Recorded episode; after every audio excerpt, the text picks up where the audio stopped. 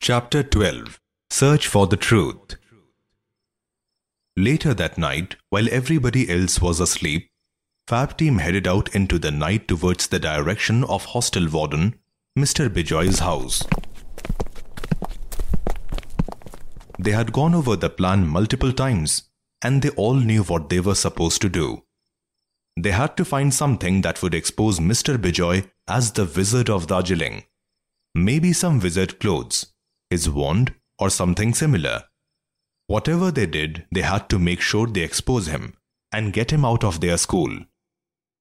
As they tiptoed into the dark, they were all a bit afraid, as they very well knew that they will fall into serious trouble if they got caught tonight. But at the same time, they have now started to feel like superheroes in doing all this, and hence they were able to muster enough courage to still continue on this adventure. Also, it was necessary to expose the truth, or else the wizard may hurt someone in the future. As they approached Mr. Bijoy's house, they looked around carefully. They didn't see the bright lights or hear any voices like the other night.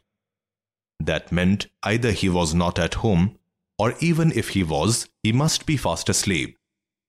They bent down as they approached the house so as not to be seen and peeped in through a window. It was pitch dark inside. Since their discussion with Mr. Bijoy in the evening, Arjun for once was fully convinced that Mr. Bijoy was the wizard of Darjeeling. Mr. Bijoy said he saw the students from his house, but Fab team was nowhere near his house that night. So it was impossible for him to have seen the boys from there. The only way Mr. Bijoy could have seen them was if he was the wizard himself. Fab team started looking for a way to get into the house then. Maybe there was an open door or a window. Arjun used to come here very often in the past, and so he knew the house back to front.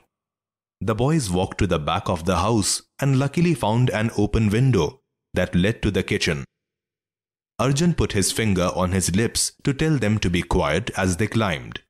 They all nodded, and one after the other, they quietly climbed into the house kitchen.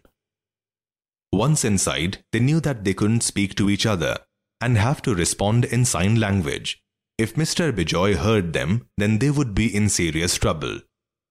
They tiptoed into the sitting room, and there Mr. Bijoy was sleeping on the couch with the TV on. The light sound of the TV was priceless and helped cover the noise of their footsteps. Arjun signaled to his friends to start searching. Firoz went to search in the kitchen. Ben started searching the sitting room while Arjun decided to search Mr. Bijoy's bedroom.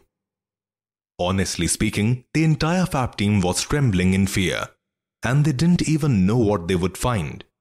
If Mr. Bijoy woke up, he would probably transform into a wizard and convert them into a cat or a mouse. Arjun went into Mr. Bijoy's wardrobe and looked through the clothes there. Then he looked into the bathroom and toilet. Nothing. Soon enough, Firoz and Ben joined him in the bedroom. They hadn't found anything either, so they joined Arjun in searching this room. They looked under the covers. They double checked the wardrobe. Firoz finally decided to look under the bed and he thought he saw something weird there. He called the attention of his friends and tried to grab whatever it was. As he grabbed it and held it for Arjun and Ben to see, they all gasped and stepped back in fear. This was the ultimate evidence. It was a wizard's gown, hat, and his wand. They sneaked out of the house with their discovery and ran back to their dorms as fast as they could. Mr. Bijoy was the wizard of Darjeeling, and they were going to tell Principal Partho tomorrow morning.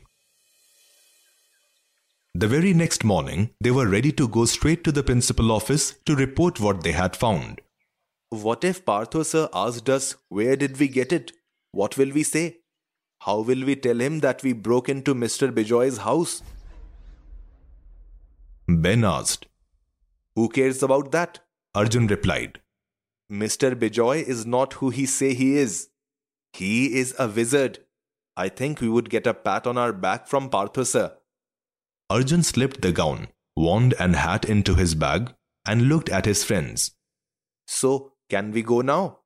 They all nodded and started to march towards the principal's office. With these proofs, they were not afraid anymore, and rather they felt like heroes who were marching towards their glory.